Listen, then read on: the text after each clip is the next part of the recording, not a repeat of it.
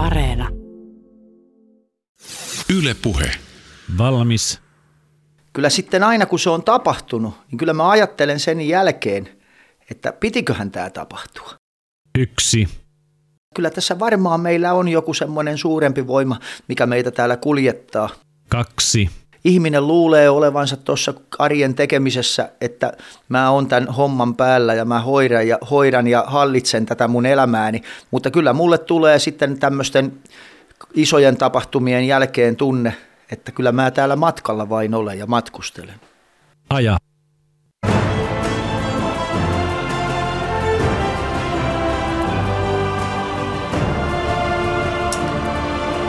Ja lähtöauto on liikkeellä. Vermon perinteisiin nimilähtöihin lukeutuu totta kai Glen Cosmos Memorial. lähtö, Toto 65 avaus, nuorten sarja. Kolmevuotiaat lämminveriset 2100 metrin ryhmäajo. Valmis. 1100 metrin ryhmäajo. Lähtöauto liikkeellä. Yksi. Voittoa jahtavan yksi. Jogo Kaksi. kaksi. Graceful Swamp. Graceful. Swamp lisää kärjessä vauhtia. Nyt ihmetellään EP Mäkisen ihme varsaa.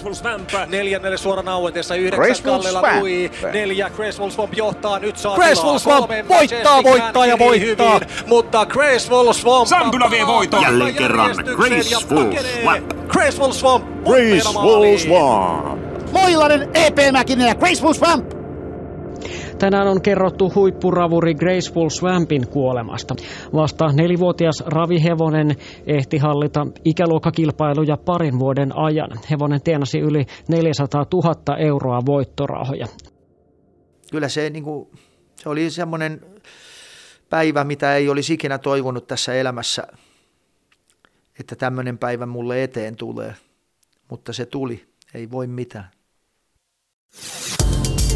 Ylepuheessa Juuso Pekkinen.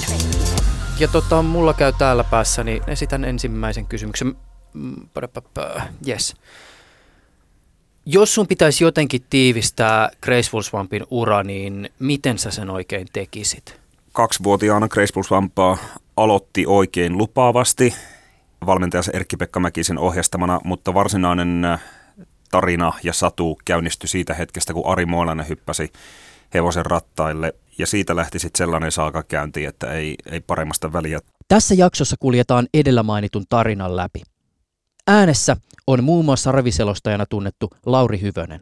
Ravasi kaikilta vastustajilta jalat alta ja Moilanen ohjasti viilipyttymäisesti ja EP Mäkinen sitten juhli voit, voittajakehässä. Että heillä oli jokaisella oma, oma määrätty ro- roolinsa siinä julkisessa presensissä ja se oli kyllä ihan täydellinen paketti. Kolmivuotiskauden lopulla tuli sitten pieniä ongelmia. Kriteerin finaalissa hevonen laukkas pienen häiriön seurauksena. Sitten tuli pari muutakin laukkastarttia, muun muassa Kymmenlaakso-ajon finaali meni sen myötä sivusuun. Mutta sitten kun tultiin nelivuotiskauteen, niin sitten käynnistyi taas tällainen aivan käsittämätön voittoputki, joka päättyi siihen, kun derby karsinassa hevonen laukkasi ja mahtava esityksen päätteeksi kuitenkin nousi vielä toiseksi ja selvitti tiensä finaaliin, jonka se sitten voitti. Sitten lähdettiinkin UET Grand Prix, eli Euroopan nelivuotiaiden lämminveristen tällaiseen Euroopan mestaruuskisaan. Ja finaalissa sitten oli ilmeisestikin jo kipeä, jäi siinä kymmenenneksi kuitenkin todella urhean suorituksen päätteeksi. Että se, sekin, minkä se siinä finaalissa teki se kilometri aika 12.9, niin siihen ei tavallinen ravuri pysty. Ja ilmeisesti Grace Plus Hump oli sitten piilokipeänä siinä lähdössä, niin se kertoo kaiken sen sisusta. Ja siitä sitten pari viikon päästä valitettavasti hevosen ura ja elämä päättyi hyvin traagisissa merkeissä. Hevosen omistaja Erkki-Pekka Mäkinen sanoi, että hevosen kuolinsyy on joko vatsalaukun tai paksusuolen repeämä. Erkki-Pekka Mäkinen. Se oli mun hyvä ystävä ja mun työkaveri ja mulle tosi tärkeä ja läheinen ja mun perheelleni siellä kotona ne itkee kaikki tällä hetkellä. Se antoi meille niin paljon se hevonen, että pitää pystyä yrittää kuitenkin muistaa niitä hyviä hetkiä ja sillä ja sekin on niin kuin yksi asia tässä ihmisen elämässä, että vaikeassa paikassa pitäisi ehkä pystyä niin kuin muistamaan se, että mikään ei ole ikuista.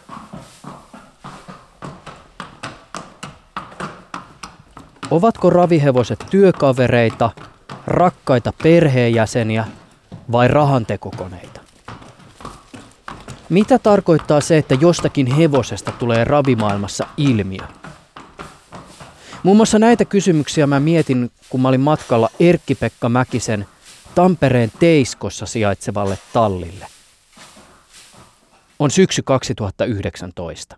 Vaihdetaan tässä tämmöiselle kolmivuotiaalle Maas Diva-nimiselle tammalle vähän pitoa taakse, eli hokkakengät laitetaan huomenna. Tarkoitus olisi mennä Kouvolaan ajaan tällä kilpaa, niin otetaan varman päälle, kun sääennuste näyttää, että saattaisi vaikka Kymenlaaksossakin vähän lunta näyttäytyä. Vähän niin kuin, että vaihdetaan siis talvirenkaat, jos mä nyt oikein ymmärsin. Joo, ihan, oi, oi. ihan sama juttu, että ihan, ihan sitä samaa, että kova napakka rata ja hyvä pito takana, niin ei, vä, ei väsy tule niin nopeasti. Me ollaan täällä nyt täällä teidän tallissa ja täällä on siis useampikin hevonen. Kuinka paljon tähän talliin mahtuu porukkaa? Tähän päätalliin mahtuu kymmenen hevosta. Ja sitten täällä on vielä joku toinenkin. Joo, sitten meillä on tuossa niin sanottu tuommoinen raitisilmatalli vieressä, niin se on kuudelle hevoselle. Että ku, 16 hevosen paikat meillä on tässä kivirannassa. Ja nyt kun ollaan tälle päiväsaikaan liikenteessä, niin mä kattelin, kun mä polkupyörällä tulin tänne paikan päälle, niin tuolla oli tyypit loimet päällä laitumella odottamassa, ja tällä hetkellä täällä taitaa olla aika hiljasta tallissa sisällä. Joo, kyllä ne on, että taitaa olla tällä hetkellä tämä Diva ainoa, joka tässä tallissa on nyt sisällä.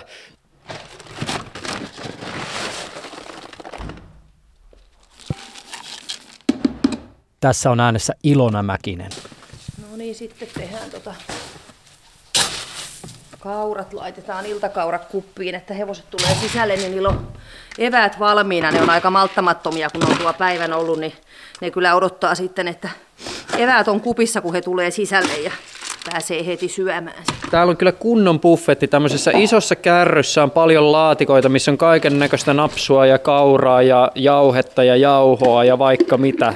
Tässä on tosiaan ihan perinteinen peruskokonainen kaura ja sitten on näitä nappuloita, että löytyy kauraton täydennys ja sitten on proteiinia, annetaan kasvavat tarvitsee vähän proteiinilisää ja muillekin annetaan sitä sitten, että kovaa reenaavat, niin kyllähän se ihminenkin sitä proteiinia tarvii, niin hevoselle kanssa. Ja suolat ja kivennäiset ja C-vitamiinit ja sitten on vielä erityistarpeen mukaan joillekin vähän ekstra p annetaan nestemäisenä, mutta sitten menee ruoankin sekaan p c magnesiumia, d e semmoinen koktaili siinä tulee, että, että varmistetaan, että kaikkea tulee sopivasti.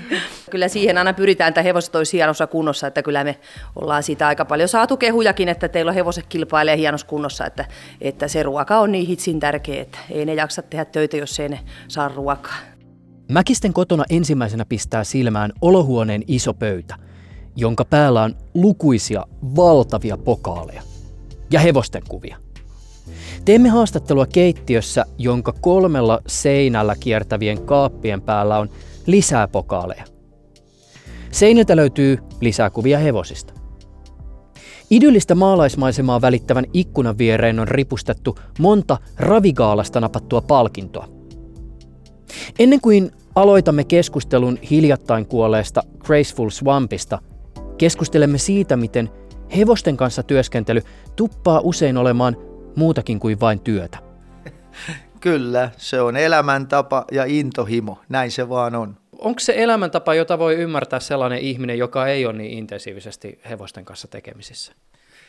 Joskus mä oon sitä itse ajatellut, että mitä tämä mun elämä oikein tarkoittaa. Mä joskus, kun mun isä kuoli 2005 ja mä luulin, että mä oon joutunut vähän niin kuin puoli väkisin tallirengiksi ja tekee näitä hevoshommia siinä – siinä hänen makumieltämystensä mukaisesti, mutta kyllä mä sitten vuosi, kaksi vuotta kun oli kulunut, niin mä niin kuin ajattelin, että jotain muuta voisi ruveta tekemään, niin kuitenkin mä huomasin, että, että kun mä kysyin itseltäni, että mitä mä ihan oikeasti haluan tehdä, niin mun vastaus oli, minä haluan ajaa hevosella. Mä en halua mitään muuta tässä elämässä kuin ajaa hevosella hevonen on jotain ihan ihmeellistä. Mä oon sanonut, että kissat ja koirat on tosi kivoja, mutta hevosta ei voita mikään. Kun mä vaan pääsen hevosen kärryllä, niin silloin mä rupeen elää. Onko muuten Sisyfoksen tarina sulle tuttu? No joo, kyllä mä tiedän, tiedän niitä sisuhevosia, ja, ja, että iso rakennusliike ja sitten siihen tulee tämmöinen hevoshulluus tulee mukaan. Että... Niin no mä tässä itse asiassa mietin, en, en sitä Sisutallia ja Sisyfosta tuolla Ruotsin puolella, vaan tätä siis antiikin Kreikasta löytyvää tarinaa. Jotenkin homma meni sillä tavoin, mä en muista mistä se lähti liikenteeseen, mutta tämä Sisyfos Kreikan tarustossa suututti jotenkin Zeukseen ja Zeus lähetti kuoleman perään ja sitten oli kaikkea säätöä ja Sisyfos yrittää päästä niskan päälle ja välttää kohtaloa, mutta lopulta päädytään sitten kuitenkin siihen, että Sisyfos päätyy ikuisesti työntämään kiveä jonkun vuorehuipulle, mutta aina kun se on just pääsemässä sinne huipulle sen kiven kanssa, kive vierii alas ja homma alkaa alusta. Minkälaisissa hetkissä hevosten kanssa pelaaminen tuntuu ehkä nimenomaan Sisyfoksen työltä? Joo, olipas mielenkiintoinen juttu. Mä olin varmaan justiin silloin lintsannut koulusta ja ajamassa hevosella, kun historiassa tosta puhuttiin, mutta tota, niin, toi on semmoinen hyvin, hyvin kuvaava tätä alaa, että kyllä tässä aika lailla välillä karuja pettymyksiä tulee ja ei asiat mene ihan loogisesti. Sen lisäksi, että Lauri Hyvönen sut tunnetaan raviselostajana, niin sä teet ravitapahtumissa myös ohjastajien ja valmentajien haastatteluja. Ja Jep. mun täytyy todeta, että mä ihailen ihan kamalasti sitä sun ammattitaitoa tässä asiassa, koska Kiitos. sä saat aika paljon irti sun haastateltavista ainakin tälleen ulkopuolisen näkökulmasta täytyy todeta, että ravimaailman tähdet on toisinaan aika niukkasanaisia, eikä esiintyminen ehkä ole niin räjähtävää. Tämän voi käydä toteamassa katsomalla vaikka jonkun kultasormeksi kutsutun Pekka Korven haastatteluja, jossa loistavan lähdön vetänyt hevonen kommentoidaan jälkikäteen näin, että no hevonen veti ihan ok. Mm. Oli se ihan kohtalainen. Sitten on vastapainoksi EP Mäkisen kaltaisia hahmoja, joille ei tarvitse muuta antaa kuin mikrofonia. He kyllä pitävät lopusta sitten itse huolen. Hänhän kuuden miljoonan dollarin hevoseksi tätä Graceful Swampiaan mainosti, kun TVstä oli hänen nuoruudessaan tullut tämmöinen kuuden miljoonan dollarin mies TV-sarja, jonka vain 70-luvulla eläneet voivat muistaa, niin hänellä oli kuulemma kuuden miljoonan dollarin hevonen ja kansa senkin takia odotti Grace Plus Pumpin voittoa, että pääsisi kuuntelemaan EPtä lähdön jälkeen. Mä muistan, että hän olisi joskus sanonut, nyt on niin kova hevonen, että Euroopankin, Euroopan parhaiden hevosten omistajatkin paskoo housuunsa. Suurin piirtein näin, joo. Mä en muista, miten se meni se ydinlataushomma. Hän, hän, jotenkin tässä... hän vertasi itseään rakettimieheen. Että häne... niin siis Kim Jong-uniin. Kyllä, että häne, häneltäkin löytyy sellainen, sellainen ydinlataustallista, että, että syytä on Trumpin ja Kim Jong-uninkin suurin piirtein olla varuillaan. Nyt kun hevonen ei sitten täällä UET Grand Prix, eli tässä uransa viimeiseksi jääneessä kilpailussa pärjännytkään, niin EP hän nosti kädet pystyyn ja pyyteli joka suuntaan anteeksi ja sanoi, että hänet voi viedä kauppatorille jalkapuuhun näistä jutuista. Mutta tässä on se, että e-, eihän näitä haudan vakavasti näitä hänen juttujaan kuitenkaan oteta. Ja tässä on nimenomaan se, että kun ihmiset haluaa häntä kuulla ja hänkin on kuitenkin, ei tämä kaikki mitenkään ilmaiseksi ole tullut, että omalla lailla ihmiset pystyy kuitenkin samaistumaan ep aika paljonkin. Hän on kuitenkin harrastelija pohjalta ponnistanut sitten siihen pisteeseen, missä tällä hetkellä on ja antaa sillä lailla ihmisille toivoa ja uskoa ja luottamusta omaan tekemiseen, että jos EP pystyy näillä hevosilla pärjäämään, niin miksi minäkin sitten jonain päivänä niin kuin voisi omine hevosinne niin päästä vastaavanlaiseen tilanteeseen. Yle puhe. Edesmennyt Graceful Swamp tunnettiin myös lempinimellä Sämpylä. No mistä se tuli se lempinimi Sämpylä? Minähän olen tämä pulukaaria-asiantuntija, että mulla on niin tämä pulukaarian kieli paremmin hanskassa. Että mähän olen käynyt muun muassa, että viiden vanhana jo mennyt tämmöiseen englanninkieliseen leikkikouluun ja kun mä olin seitsemän, kahdeksan, alkoiko ne kahdeksan vai yhdeksän vanhana ne englanninkielen tunnit siellä kansakoulussa.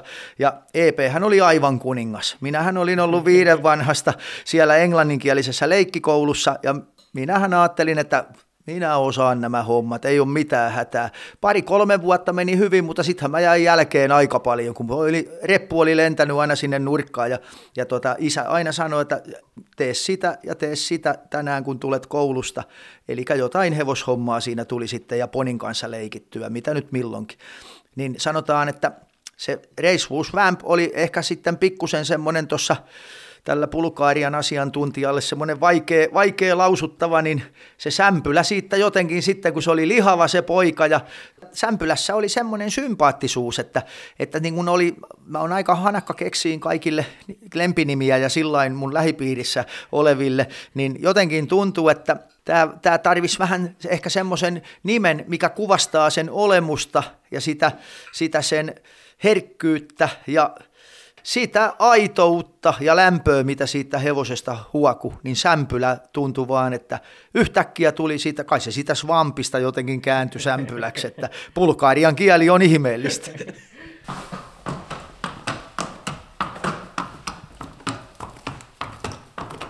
Mä tässä katselen tätä Graceful Swampin kilpailuhistoriaa ja jos mä nyt katson näitä alkupään lähtöjä ihan muutaman tuolta alusta feidaten, niin ensimmäinen, ensimmäinen, seitsemäs, no siinä lähdössä oli laukka, mutta sen jälkeen ensimmäinen, kolmas, eka ja Suomen ennätys, ykkönen, ykkönen, ykkönen, ykkönen, ykkönen, onko toi ykkönen, sitten Suomen ennätys kanssa ykkönen, ykkönen, ykkönen ja niin edespäin. Hmm. Öö, Onko tämä ihan normaalia, että, että hevonen vetää Suomessa näin hyvin? Ei tietenkään. Tämä on, tämä on harvinaisen poikkeuksellista, että eihän tähän pysty kuin ihan huippuyksilöt. Ja täytyy muistaa, että Grace Plus Pumpkin kilpaili koko ajan ihan absoluuttisella huipputasolla kohtasi siis ikäluokkansa parhaita, eli kolmivuotiaana se kohtasi kolmivuotisikäluokan parhaat vastustajat, nelivuotiaana se kohtasi nelivuotisikäluokan parhaat vastustajat, eli se kilpaili kaiken aikaa parhaita vastaan. Tietysti tuolla maakunnissa voi joku hyvä ravuri kerätä pitkän voittoputken, mutta siellä se kohtaa paljon tavallisempia ja semmoisia arkisempia vastustajia niissä lähdöissä, mutta se, että hevonen pystyy ihan absoluuttisella huipputasolla keräämään tämmöisen voittoputken, niin ei niitä edes joka vuosi ole, ole tällaisia. Täysin poikkeuksellista. Lauri Hyvönen, mitä ravimaailmassa tarkoittaa se, että jostakin hevosesta tulee erityinen ilmiö? No sen hevosen pitää raivata tiensä koko ravikansan sydämiin. Yksittäisestä huippuhevosesta ei välttämättä missään nimessä sellaista tule, että sen, sen täytyy olla sellainen sydänten hevonen, että siihen tarvitaan hevosten lisäksi myös ne taustavoimat, joihin ne ihmiset sitten voivat samaistua. Jos hevonen on huippu ja se on ammattivalmennuksessa ja sillä on vaikka varakkaat omistajat, niin totta kai ihmiset seuraa mielenkiinnolla sen edesottamuksia, mutta se, että sitten tulee semmoinen erityinen hevonen, että jokainen voi tavallaan omia sen ja kokea sen tarinan omakseen, niin siihen tarvitaan sitten hevosen lisäksi myös sitten taustavoimat. Molempien pitää olla sympaattinen ja samaistuttava. Viesker oli ehdottomasti sellainen. Viesker täytti 30 vuotta, se elää ja porskuttaa edelleen kaikkia aikojen Suomen hevonen ja sen 30 oli 5000 vierasta kesäkuussa Jyväskylän raveissa. Et se, kertoo, se kertoo kyllä siitä, että se, se oli kyllä ja on edelleen ilmiö. Ja tietysti kun sitten takavuosi menee 40 vuoden taakse, niin Charme Asserdal oli tällainen nimi, jonka aikalaiset edelleen muistaa, vaikka eivät olisi raviurheilua sen jälkeen seuranneet pätkääkään. Ja sitten BVT Magic, eli Muppe, oli vähän samantyyppinen tuossa, sillä oli hyvin traaginen loppu myös sen huippuuralla. Kolme-nelivuotiaana voitti käytännössä kaiken voitettavissa olevan viisivuotiaana nousi avoimelle eurooppalaiselle tasolle ja lähti kilpailemaan elit loppettiin Ruotsiin siis? Ruotsiin, Tukholmaan Sulvalla raviradalle, eli Euroopan, voidaan sanoa, että suurimpaa ravilähtöä. Ja suomalainen hevonen on ikinä sitä kilpailua voittanut. Ja Muppe oli sitten yksi suosikeista ja oli pitkästä aikaa semmoinen toive ja toivomus suomalaisilla, että nyt saadaan menestystä tästä kisasta. Ja Muppe olikin sitten karsinnassa tosi hyvä kakkonen, mutta sitten valitettavasti finaalissa loukkaantui ja sen ura huipulla päättyi siihen starttiin viisivuotis keväänä just sillä hetkellä, kun se oli tehnyt nousun sinne kaikista kovimmalle avoimelle tasolle.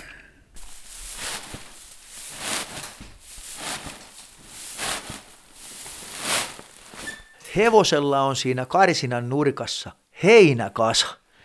Se on sen tietokone. Se heinäkasa on sen hevosen televisio. Se heinäkasa on sen hevosen radio, missä me nytkin olemme. Se on sen elämä. Hevonen syö sitä heinää, se on sen viihde. Se nauttii siitä, kun se koko aika pureskelee sitä heinää. Että nämä on mielenkiintoisia juttuja, että se on vaan sen hevosen se koti-elokuvateatteri, se heinäkasa siellä nurkassa. 2016 Ypäjän varsahuutokaupassa sä teet semmoisen päätöksen, joka varmaan monessa mielessä muutti isosti sun elämän. Ypäjän hevoshuutokaupan varsavideoita rupesi tuleen tonne nettiin ja yhtenä iltana siinä sitten kuinka ollakaan hevostöitä oltiin päivä tehty, niin halusi ruveta katselemaan hevosista videoita. Emännälle sanoin, että katsotaan nyt onko sinne niitä varsavideoita jo tullut, että, että tota, onko kiinnostavia varsoja. Sitten mä näin siinä yhden videon. Emäntä sanoi mulle, että katso nyt tätä varsaa, että ei voi olla totta, että kuinka tämä liikkuu, että mitä, mitä tässä on erikoista. Katsottiin se uudestaan ja taidettiin katsoa kolme neljä kertaa. Se jäi jotenkin tuonne takaraivoon sitten sinne mieleen. Ja meni pari-kolme päivää, niin mä soitan Riikka Takanevan niminen henkilö vastaa puhelimeen. Ja mä sitten kyselen siitä Varsasta jotain ja hän sanoi, että oikein kiva Varsa, että se on tällä hetkellä Länsimäen Juhalla opetettavana. Että to, tulee sitten, hän hakee sieltä sen ja tuo sen Ypäjälle huutokauppaan. Ja sehän oli se länskäri mun vanha armeijakaveri, että kyllähän me on monet naurut naurettu silloin armeija-aikana Jussin kanssa ja on kommelluksia tullut jos jonkin moisia ja kyllä on kaiken, kaiken näköistä meille sattu, että parempi kuin ei niistä puhuta julkisesti.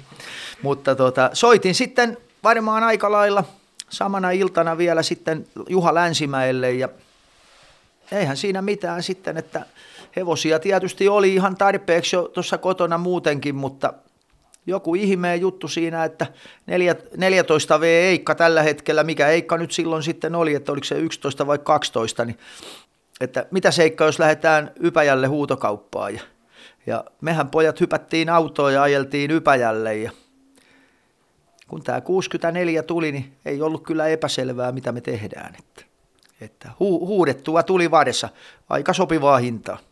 Hinta oli vissi vähän päälle 2000 euroa ja jos pikkasen vertailee, mä kävin katsomassa vähän muita hintoja, mitä tuona vuonna Ypä- ja Varsahuutokaupassa oli, niin siellähän siis myytiin, ilmeisesti hintataso oli siis suhteellisen alhainen verrattuna moneen muuhun vuoteen, mutta siellä oli siis hevosista maksettu 4000, 8000, useammastakin, rutkasti yli 10 000 ja voisi sanoa, että tämä vähän päälle kahdella tonnilla ostettu varsa oli siellä kaikkein halvimpien joukossa. Joo, että eihän siinä varmaan, että joku siinä huuti kai kerran tai kaksi mun lisäkseni, mutta tota, että hevosurheilu sitten julkaisi huutokaupan tuloksia, niin ei niitä alle 5000 ostoksia mainittu ollenkaan, että, että kyllä ne oli näitä niin sanottuja maalaismalleja sitten, että, että, nämä, että ei varmaan kukaan uskonut, että tässä voi näin käydä, mutta mun isäni on aina mulle sanonut elinaikanaan, että kuule poika, Hevosen hintaa ei ole ikinä kirjoitettu sen kylke. Yle puhe. Voit korjata, jos tulkintani on väärä, mutta mä väittäisin, että voin sanoa, että Suomessa ravimaailma tarvitsee tällä hetkellä erityisesti just tämmöisiä toivon ja ilonpilkahduksia. Mm. Siis toki isot tapahtumat vetää, mutta paljon täällä käydään keskustelua lajin tulevaisuudesta, siis esimerkiksi raviratojen suuresta määrästä. Siitä onnistuuko laji tässä ajassa enää löytämään paikkansa ja yleisönsä. Mm. Jos ajatellaan tätä viitekehystä, niin voin varmaan sanoa, että kaikenlaiset tämmöiset niin erityisen innostavat ilmiöt on lajin näkökulmasta tällä hetkellä tosi tarpeellisia. No joo, kyllä. Ja aina Vampin voittaessa ja EP Mäkisen avatessa suunsa, niin kyllä sinne niin kuin negatiivista asiat unohtuu. Et se on niin kuin hyvin semmoista huoletonta ja vapaata ja semmoista hauskaa se hänen, hänen juttelunsa ja siinä hetkeksi tavallaan unohtuu sitten murheet ja huolet ja voi niin kuin myötä elää sitä iloa ja onnea. Sellainenkin ihminen, jolla ei ole mitään tekemistä Grace tai Mäkisen perheen tai Moilaisen tai kenenkään kanssa, niin voi niin kuin sydämessään tuntea kuitenkin riemua sen voiton tai menestyksen kunniaksi urheiluahan ja sen syvintä olemustahan voidaan lähestyä hirveän monella eri tavalla. Että toki siellä ytimessä varmasti monelle ensisijaisesti, varsinkin jos on tekijä, niin on se, se suoritus ja se, miten se urheilija ja tässä tapauksessa esimerkiksi hevonen pärjää. Mm. Ja, ja toki sitä voidaan pohtia, että et, et millä tavalla se kilpailu itse on siellä ikään kuin se urheilun kaikkein kovin ydin. Mutta on myös sellaisia näkemyksiä ja ajatuksia ja sellainenkin näkökulma, että kyllähän kaiken urheilun ytimessä on se, että, että se on myös eräänlaista teatteria tai Kyllä. spektaakkelia tai showta, eskapismia, mitä ikinä. Joo, ehdottomasti. Että kyllähän siihen pitää niinku liittyä sitten muutakin kuin se kova kilpailu, että, että, että Amerikassa on huippukovia hevosia, ja huippunopeita hevosia, mutta kun me katsotaan Amerikan lähtöä, me su- suomalaiset ravi-ihmiset, niin ei, ei me niistä saada lähellekään niin paljon irti kuin mitä sitten omista suomalaisista tai vaikka eurooppalaisista kisoista. Että aina pitää niin kuin löytyä se tarina sieltä takaa, se juttu, mihin samaistua, kiinnekohta tai, tai joku, joku tällainen, jonka kautta sitä sitten seurata ja jännittää. Ja sehän on raviurheilun myös eräänlainen ongelma, kun miettii ihmistä, joka ei lajista mitään ymmärrä, kun hän tulee raveihin, niin hänellä ei ole näitä kiinnekohtia. Hän ei välttämättä tunne ketään ihmisiä, hän ei tiedä niitä hevosia, ei tiedä niitä tarinoita sillä taustalla, mutta niitä pitäisi pystyä hänelle, hänelle myymään, että hän, hän pystyisi sitä kautta saamaan siitä lajista niin paljon enemmän irti. Ja tämä, nyt koskee totta kai kaikkia urheilulajeja ja urheiluseuroja, yksittäisiä urheilijoita, että pitää pystyä myymään ja tarjoamaan muutakin kuin vain se suoritus minkä tahansa suomalaisen ravilähdön lähtölistan kun avaa, niin sitten jos on niin asia vihkiittynyt ja tie, tietää niitä ihmisiä ja hevosia ja taustoja, niin se, se avautuu niin kuin karttakirja sulla, sulla eteen se koko maailma ja pystyt niin kuin jännittämään ja seuraamaan ja tarttumaan ihan lukemattomiin eri yksityiskohtiin siinä ja kun tietää myös niistä hevosista sitten niiden ominaisuuksia, että no tämä nyt esimerkiksi laukkaa hyvin usein vaikka tuohon viimeiseen karteeseen, että sitten rupeaa jännittämään, että no laukkaako se nyt tällä kertaa siihen viimeiseen karteeseen. Ja... Mä en tiedä, että, että kuinka paljon tässä nyt voi sanoa, että tämä oli varma tieto, mutta mulle tulee mieleen yksi tämmöinen esimerkki, kun erään ravi-ihmisen kanssa pohdittiin sitä, että no että mitäköhän tässä nyt tulevassa lähdössä tapahtuu, joka oli siis hetken kuluttua. Ja hän sanoi, että jos mun pitäisi rakennella jotakin peliä tämän lähdön ympärille, niin hän lähti ajattelemaan sitä sillä tavoin, että mä ottaisin itse asiassa tämän nyt kolmanneksi pelatuimman hevosen, koska hän tietää, että se hevonen on kovassa kunnossa. Mm. Kaksi ensimmäiseksi pelattua oli, oli niin kuin ehdottomasti paperilla ne hevoset, joista jompikumpi sen lähdön voittaa, mutta tämä ravi-ihminen tässä miettii, että tässä on muuten nyt itse asiassa sellaiset ohjastajat, että nämä alkaa tappelee toistensa kanssa niin verisesti tässä lähdössä, joo. että ne ei huomaa sitä, että tämä tulee tämä kolmas todennäköisesti ohi. Joo, ja pystyn kyllä hyvin, äh, ravi-ihmisenä pystyn hyvin kuvittelemaan, keitä nämä kaksi mainitsemasi ohjastajaa olivat. En, en kerro heitä nyt tästä, tässä nimeltä, mutta... Se kolmonen muuten tässä lähdössä todella sitten lopulta voitti.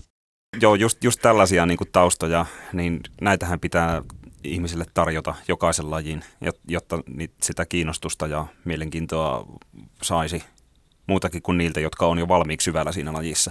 Valmis. Yksi. Kaksi. Aja. Eikö ensimmäinen Suomen ennätys, jonka Sämpylä juoksi, niin sehän oli siis, eikö se ollut joku siis kuudes, seitsemäs, siis aika, ei ollut kauhean monta lähtöä juostuna alla, kun se eka Suomen ennätys tuli. Joo, muistan. Mä Vermossa kaksivuotis, viimeinen kaksivuotislähtö.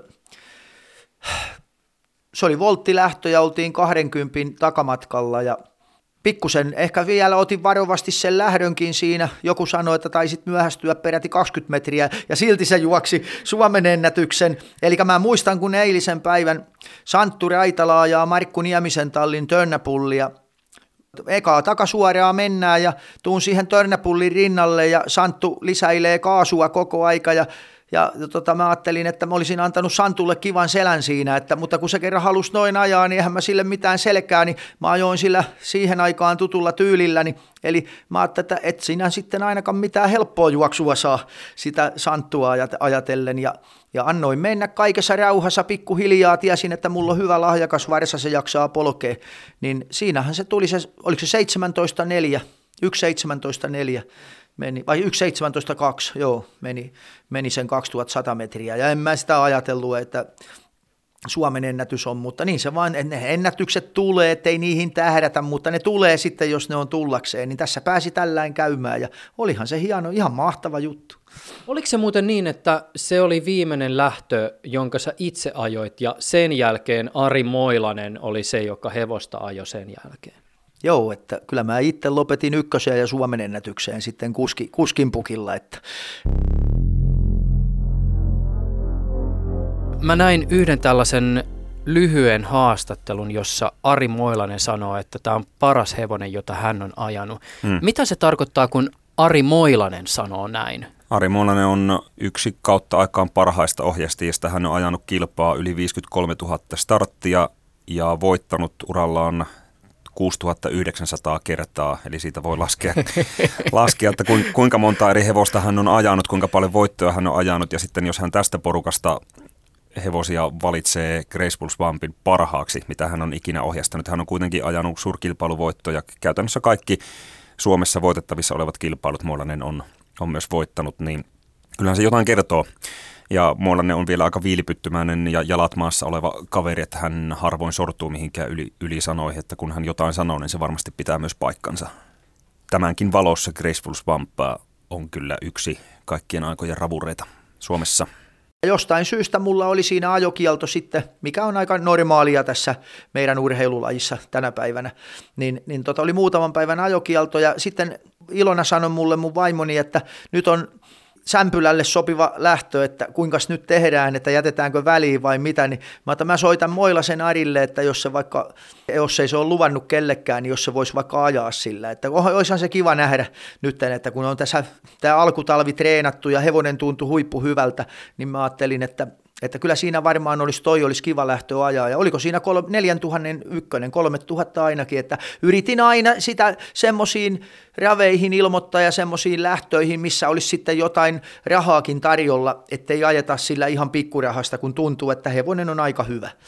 Ja Moilanenhan su- sanoi, että ilman muuta mä ajan sillä. Ja siitä alkoi meidän sitten tämä yhteistyö. Niin kyllä se selvästi muillekin näkyy, että nyt on aika hev- hyvä hevonen kyseessä, koska jos palaa noihin jo alkuaikojen lähtöihin ja katsoo sitä, että ketä niissä lähdöissä, johon Graceful Swamp osallistuu, ihmiset pelas, niin kyllähän se aika monessa oli nimenomaan se ennakkosuosikki. Mutta että miltä se tuntuu noin siis hevosen omistajan näkökulmasta ja semmoisen ihmisen näkökulmasta, joka sit sitä hevosta kuitenkin joka päivä katselee, kun huomaa, että ihmiset raveissa alkaa todella siihen hevoseen uskoa ja että se on jatkuvasti niissä lähdöissä, joissa se on mukana se ykkössuosikki. Tämä on niin semmoinen yksinkertainen laji, että kyllä se paras hevonen aina on kuitenkin niin vahvoilla siinä, siinä että kellä on ne keuhkot ja kellä on se sydän ja se jakso juosta kauan lujaa. Tämä on yksinkertaista, niin kyllä se, se vaan kun se hevosen tiesi ja tunti tuossa koko aika. Totta kai tämä Ari Moilanen toi semmoista uskottavuutta siihen hommaan sitten, että, että mä olin jo aikaisemmin sanonut, mä voitin kaksivuotispuolella sitten sen, se voitti ensi, elämänsä ensimmäisen lähdön, sitten tuli epäonnistuminen ja sitten kolmas lähtö Kouvolassa kaksivuotiaille varsoille, kuusi, niin mutta 15 myyty. 16 myyty, joo, joo. Eli se on sitten 17 tämä vuosi tarvii olla. Niin tota, se voitti sen lähön siellä ja saiko se silloin 6000 euroa. Eli sitten se oli jo niin kuin aika moneen kertaan maksettu sillä kolmannen lähdön aikaan. Niin, niin tota, siinä se Jake Litmanen kysyy multa, että minkälainen varsa tämä on, niin mä sanoin silloin, että toivotaan, että tämä on uusi Bradde Veluve. Ja mä tiesin, että se tulee oleen aika lailla semmoinen samantasoinen hevonen. Että kyllä tästä aika, aika hyvät oli nämä, nämä ominaisuudet sillä ja, ja se lahja, lahjakkuustaso oli korkea ja mikä tärkeintä, se oli palvelualtis. Ei sillä lahjakkuudellakaan ole niin hirveätä merkitystä, kunhan se hevonen vain on palvelualtis. Ja sämpylä oli, se oli niin palvelualtis, että kun illalla tuli sisälle kotiin, kun oli päivällä ajanut sämpylän ja hakenut sen illalla, jos sai, sen, jos sai hakea itse sen tarhasta, kyynel tuli silmään, kun pääsi omaan saunakammariin. Se on tota, erikoinen asia, että kun tässä on nyt kymmeniä vuosia näiden hevosten kanssa ja satoja yksilöitä on mennyt käsien läpi. Se on harvinaista. Nämä on monta kertaa, ne on niille pikkusen semmoinen tämä kilpailutilanne, että se ei vaan ole niille kuitenkaan, vaikka ne on sitä monta kertaa, että vuosiakin tehnyt, niin aika monille hevosille se ei ole ikinä sillain selkeä.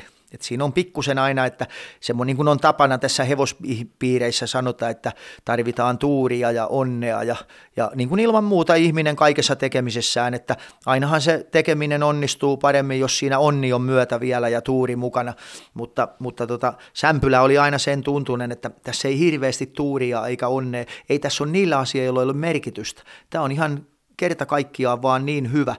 Se justiin miten se ohja, miten sä omalla sormella annoit siihen ohjaan merkkiä, rinnalla oleva hevonen vaati vauhtia, niin se, se tiesi ihan tarkkaan, mitä se tekee. Se vaan, se tarpeen vaatiessa vastas, vauhtia, otti heti vauhtia pois, jos kaveri rinnalla hiljensi.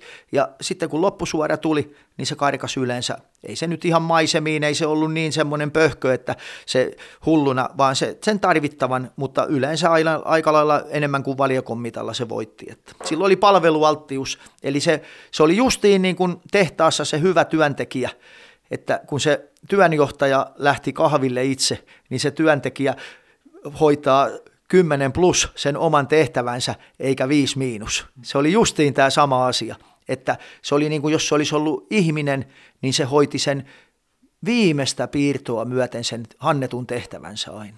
Tosin nythän me eletään semmoista aikaa, että jos työntekijällä on tällainen ominaisuus, niin hyvän työnantajan kuuluu olla itse asiassa vähän huolissa, ettei se vedä itseään burnouttiin.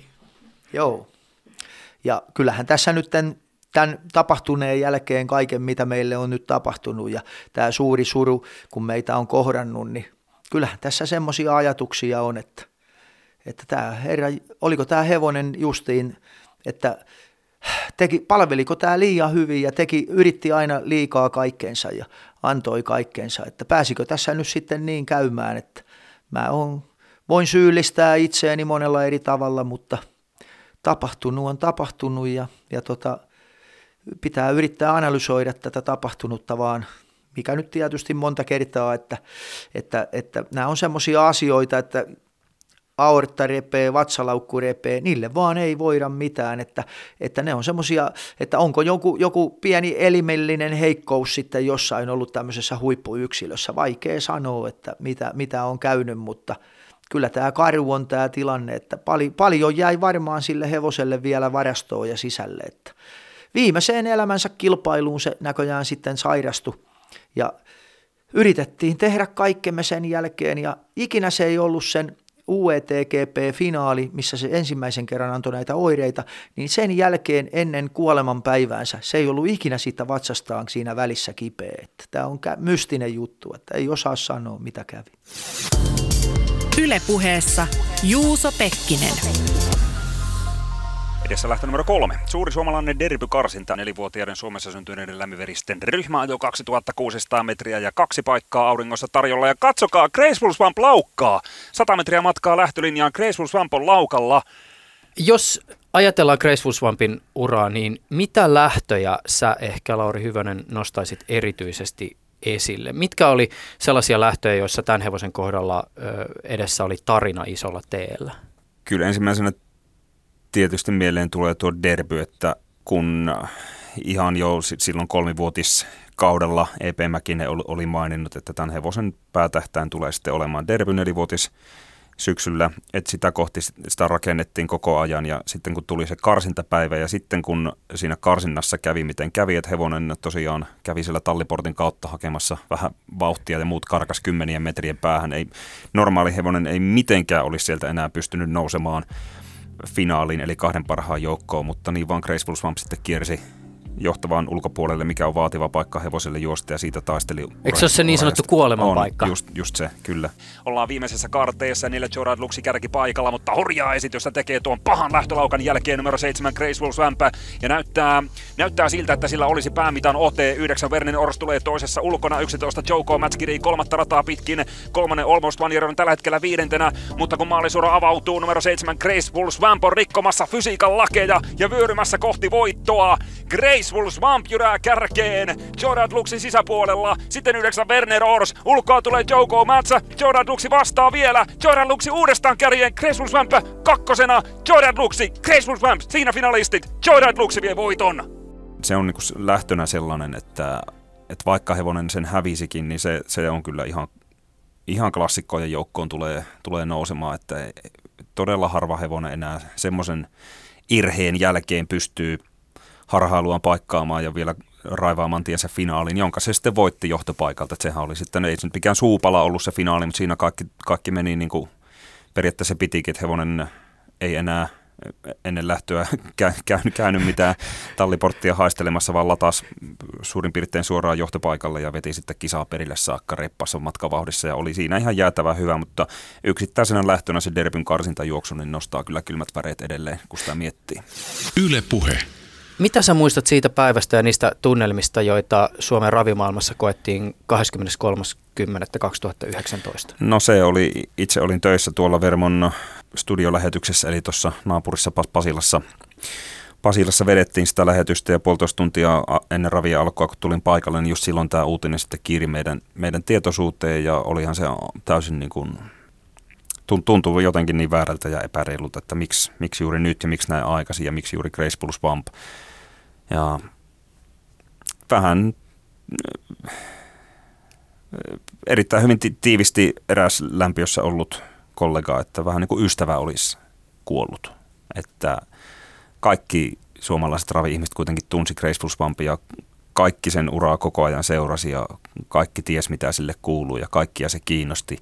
Ja sitten kun se vietiin tällä tavalla pois, niin kyllä, kyllä se niin kuin jokaista meistä, nämä taustavoimat vielä EP, EP-perheineen ja kaikki, ketkä hevosen ympärille kuuluu, niin tuli suuri suru niin kuin heidänkin puolestaan sitten, että, että aina kun eläin kuolee, jokainen ihminen, jolla on lemmikkejä ollut, niin pystyy kuvittelemaan, miltä se tuntuu, kun eläin kuolee ja sitten varsinkin, jos se tapahtuu tällä tavalla niin kuin poikkeuksellisesti, että, että sitä ei osaa yhtään odottaa, että se vaan viedään pois, niin onhan se totta kai äärimmäisen surullinen paikka.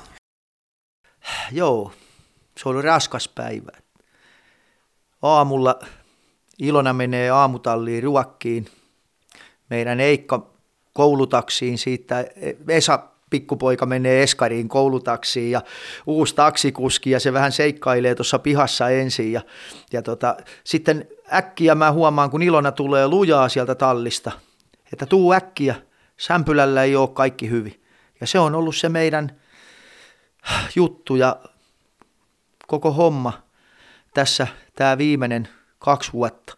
Kaikki meidän elämä on keskittynyt, että onko sämpylällä kaikki hyvin. Mitäs sämpylä? Oliko iloinen? Oliko sämpylä virke? Oli kaikki vaan aina, että sämpylä sitä ja sämpylä tätä. Sitten se tulee, mitä mä oon pelännyt mitä me on yritetty tehdä tässä koko aika, ettei näin ikinä pääsisi käymään. Niin Ilona tulee ja sanoo, että Sämpylällä on jotain ihan ihmeellistä. Mennään lujaa talliin. Mä huomaan, siaraimet on suurena ja sille oli jo jotain vakavaa päässyt käymään. Sämpylä otetaan äkkiä autoon kyytiin, lähen ajaan Teivon linikkaa kohti siinä kun mä lähden, niin kyllä mä tiedän, että tämä voi olla tosi raskas tämä päivä. Että niin mon, paljon on, kun näitä hevo, kun semmoinen, kellä hevonen on, siltä hevonen kuolee, niin tässä toteutuu taas kerran semmoinen sananlasku, että, että kun paljon näiden hevosten kanssa on tekemistä, kaikki tietää, joilla on ollut koiria paljon ja niitä koiria on kuollut. Ne on, ne on pysähdyttäviä hetkiä ja, ja kyllä se eläin vaan muuttuu sitten aika suureksi siinä ihmisen elämässä – välillä. Että sanotaan näin, että Sämpylä oli meidän semmoinen, meidän Esa kuusi vuotta ja Sämpylä, niin ne oli ne meidän jutut tässä elämässä. Mutta, mutta tota, kyllä se oli vaikea päivä ja, ja Teivo ja siitä sitten Helsinkiin lähtö ja, ja siellä toteaminen, että mitään ei ole tehtävissä. Hyvin nopeasti suomalainen ravimaailma sai myös tiedon siitä, mitä oli tapahtunut ja jos mä oikein ymmärsin, niin se reaktio ja ne tunnelmat välitty myös aika vahvasti teidän suuntaan. Joo, ihan vielä kerran, että kiitos, että se lämmön tunne, mitä tuli, tukee ympäriltä ja ravimaailmasta ja, ja siis ihan koko Suomesta, että ihan käsittämätön. Kiitos. Emme olisi ikinä halunnut sämpylää antaa pois meidän tallista, että että kyllä tässä vaikka olisi joku ihmi, ih, meikäläinen varmaan olisi ollut joutilaampi lähteen, mutta, mutta tota, niin näin tässä nyt vaan pääsi käymään, että näissä asioissa kun ei voi valita kenenkä vuoro on. Ja sattuu nyt olemaan se sämpylä vuoro, että mä kiitän todella kanssa ihmisiä osanotosta. Ja ihan, ihan järkyttävä tapahtuma, että, että raavaat miehet on tullut itkeen olkapäähän. Ja, ja tota, Tämä on ollut ihan käsittämätöntä. ei me ehkä vieläkään ihan sitä ymmärretä, että tosi tyhjää meillä on täällä kotona, että me täältä yksi on joukosta poissa ja se on se tärkein. Sitä ei voine kiistää varsinkaan ihminen, jolla on ollut rakkaita lemmikkejä, joista on tullut perheenjäseniä, etteikö siis ihminen voisi sitä eläintä rakastaa.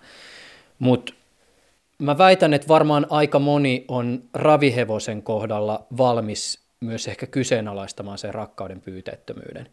Mitä sä sanot sellaiselle ihmiselle, joka ehkä miettii sitä, että surraanko hyvän hevosen kuollessa sitä itse eläintä vai menetettyä tuottoa? Tämmöisellä hetkellä, mikä silloin 23.10. oli, niin raha menetti merkityksensä. Raha määrittelee maailmaa.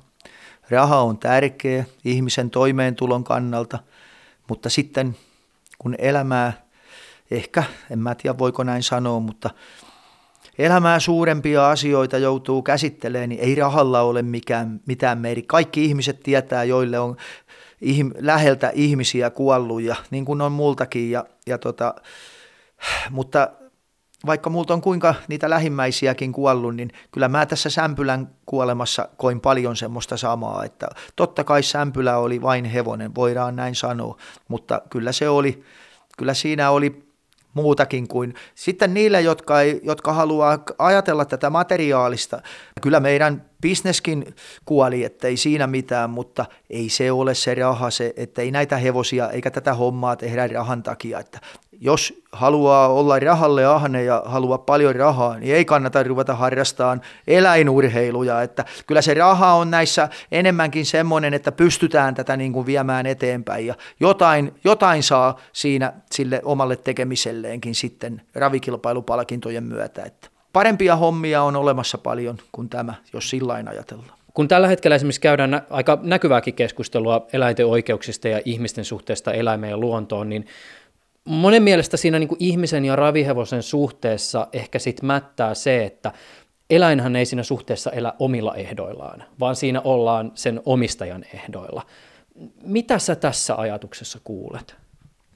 Näinhän se on, että kyllähän se valmentaja ja se omistaja ja se hoitaja, ne on motivoituneita, mutta hevonenhan on se, että, että se, se suorittaa. Mutta sekin pitää muistaa, että hevonen on pakoeläin kun se syntyy, 10 minuuttia, 5 minuuttia, mitä nyt onkin, se nousee omille jaloille. 10 minuuttia, 20 minuuttia, se lähtee hölköttelemään. Eli sehän on äärimmäisen lahjakas siihen juoksemiseen. Hengittämisen ja syömisen, mitä se tykkää seuraavaksi tehdä niiden lisäksi? Hengittää, syödä. Se tykkää juosta. Siis sehän on sen, se on sen tapa elää tätä elämää, juosta. Ja sitten kun se on jalostettu vielä siihen monessa monessa sukupolvessa, niin se kilpaurheilu ja kilpajuokseminen on sen, se juoksee ihan oikeasti ihan omasta halustaan. Ja sittenhän näitä yksilöllisiä eroja vielä on, että on muun muassa niin kuin Sämpylällä oli tämmöinen palvelualttius, jota, että aina kun vaan ohjalla pikkusen löysäs, niin aina mentiin lujempaa, pikkusen otti kiinni, aina himmas. Niin nämä on sitten vielä niitä, että onko se jalostus vielä sitten ihan oikeasti onnistunut, että niitä ei voi pakottaa. Että mä ymmärrän tuon näkökannan, että, että tota, ikinä ei ole hyvä hevonen semmoinen, jota on pakotettu. Se näkyy aina siinä kilpailusuorituksessa. Ne hevoset, jotka on sen ihmisen motivoinnin kautta hienosti viety sen hevosen omilla ehdoilla. Se ihminenhän pitää olla tarkka siitä, sen pitää osata lukea sitä hevosta ja kertoa sille hevoselle se hienosti, niin kuin ABC-lapselle, kun se on 6-7-vuotias ja ruvetaan opiskelemaan aakkosia, niin samalla lailla sen hevosen kanssa pikku pikkuhiljaa, pikkuhiljaa edetään niitä raviaakkosia ja sitä ravikilpailua kohti. Ja kyllä mä väitän näin, että se hevonen lopulta, kun se on hyvä ravihevonen, se nauttii kaikin sydämen. odottaa, kun me lähdetään tuosta keskiviikkona Vermoon raveihin, niin meillä on ne hevoset siinä seisoo kaikki, että pääseks minä, pääseks minä. EP, ota mut. Ne viittaa siellä, kun kahdeksan vanha, seitsemän vanha lapsi koulun, että opettaja, opettaja, minä tiedän, minä tiedän. Ota mut vermoon, ota mut, mä haluan vermoon. Näin se vaan pitää mennä ja sen valmentajan ja sen omistajan pitää osata se hevonen motivoida sillä että, että siitä tulee sille rakas laji. Se on mahdollista. Ja vielä mä sanon tähän, että jos mä saan valita seuraavassa elämässä, mikä mä haluan olla, Minä haluan olla ravihevonen. Mutta että jos se hevonen saisi päättää, niin tekisikö se sen päätöksen, että se juoksisi radalla kärryt perässä niin, että siellä on ohjastaja käskemässä vai juoksisiko se ehkä jollain toisella tavalla?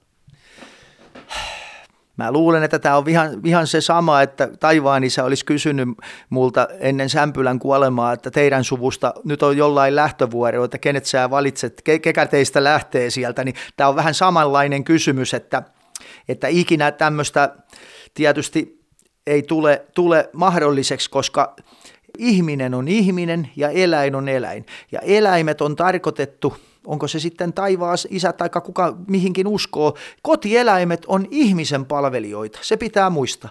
Ja ihmisellä on vastuu hoitaa sitä kotieläintä aina, oli se kissa, koira, lehmä, sika, lammas, hevonen. Mutta oli tuotantoeläin tai kotieläin, niin niitä pitää hoitaa niin ihmiset se on kaikki kaikessa, kellä on se eläin yleisesti ottaen. Totta, sitten tulee aina semmoisia ikäviä, että ihmisen elämäntilanteessa tulee kurjia. Yleensähän ne on ne kurjat asiat, mitä me on saatu lukea, että on ollut pitkään ruokkimatta ja muuta, niin niillä ihmisillähän on niin kuin remmi lähtenyt päältä pois, eli on tullut siihen omaan psyykkiseen puoleen ongelma, ja sitten on ne eläimet joutunut kärsiin siitä. Kulttuurierojahan on sitten, että – heti kun tuonne Keski-Euroopan puolelle mennään, niin siellä nämä asiat muuttuu paljon raadollisemmaksi ja vielä semmoisella, mitä meillä on 50-60-luvulla ollut asenne eläimiä kohtaan, niin siellä on edelleen se voimassa. Tämä on vaan semmoinen kumma juttu, että, että eläimen oikeus olla eihän näitä hevosiakaan kukaan jalostaisi ja ne ei lisääntyisi, jos ei siinä olisi se ihminen – että se hevosen olemassaolon oikeutus ja koiran ja kissan ja kaikkien, niin kaikki, mikä on luonnoneläimiä, niin nehän ei tarvi ihmistä siinä.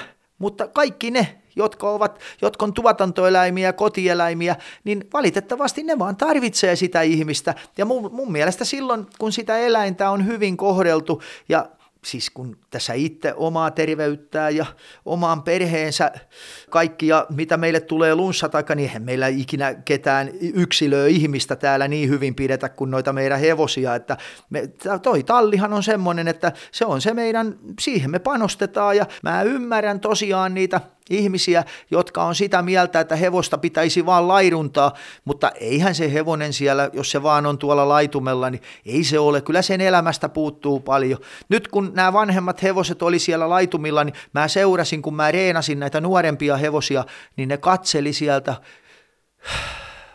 ne katteli ihan oikeasti sieltä sillä että mä haluan seuraavaksi tu hakee mut. Ja sitten kun me alettiin siinä heinäkuun puolivälissä niitä treenailleen kerran ja kaksi kertaa viikossa, niin ne oikein odotti siinä portilla, että pääseeks nyt.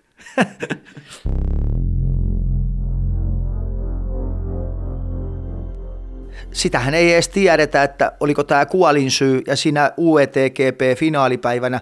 Ja tämä UETGP, tämähän on yksi isoimpia ravikilpailuja, nimenomaan tämä UETGP Grand Prix nelivuotiaille, nämä viisivuotiaiden ja kolmivuotiaiden, niin nämä kolmanneksen voittosummalla, jo, tässä on yli 200 000 euroa on ykköspalkinto. Tämä on ihan, tämä on suurin nelivuotiaiden kilpailu Euroopassa, mitä on, että siihen osa, pääsy finaaliin ja osallistuminen siihen loppukilpailuun on, on jo pelkästään meriitti hevoselle ja valmentajallekin sitä yhteyttä, että oliko se, mitä tapahtui UETGP-finaalipäivänä ja tämä kuolinsyy, niin oliko sillä kuitenkaan sitten, mä luulen, että se oli kaksi eri asiaa, mutta tämä on, tämä on mystinen juttu, että patologin lausunto kun tulee joskus kuukausien päästä, niin sitten ehkä saadaan lisätietoa tähän asiaan, mutta olemme todella pahoillamme ja meillä on ihan hirveä ikävä reissuusvämppiä eli sämpylää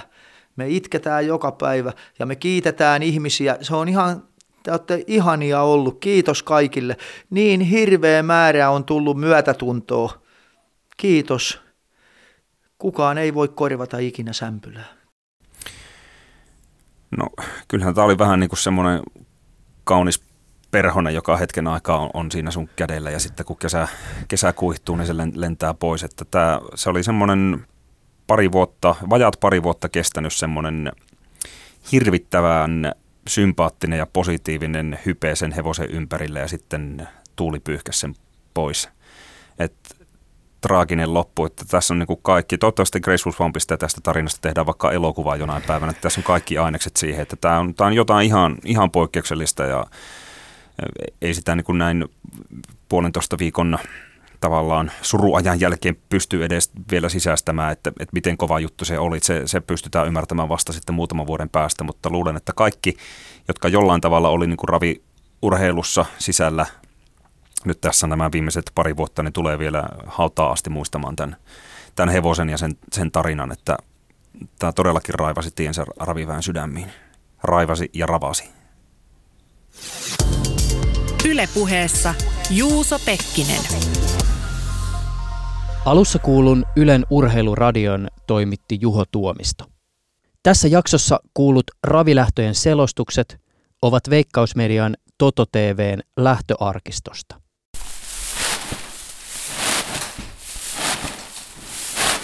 Joka ikisellä tallilla, jossa mä oon käynyt, niin heinää kannetaan tuommoisissa sinisissä erään ruotsalaisen äh, huonekaluketjun kasseissa. Ne on ilmeisesti erittäin hyviä siihen, koska tämä näyttäisi olevan alalla jonkinnäköinen epävirallinen standardi. Mä en tiedä kuinka kauan meillä nämä vanhimmat säkit on ollut varmaan 5-6 vuotta näillä on kannettu tuonne joka päivä heinää, eikä nämä hajoa millään, että nämä on ihan ylivoimaisia. Että just yritin näitä hakeekin, hakeekin yksi päivä tuosta, mutta jo, silloin oli loppus ja mä en tiedä, sieltä ei saanut näitä.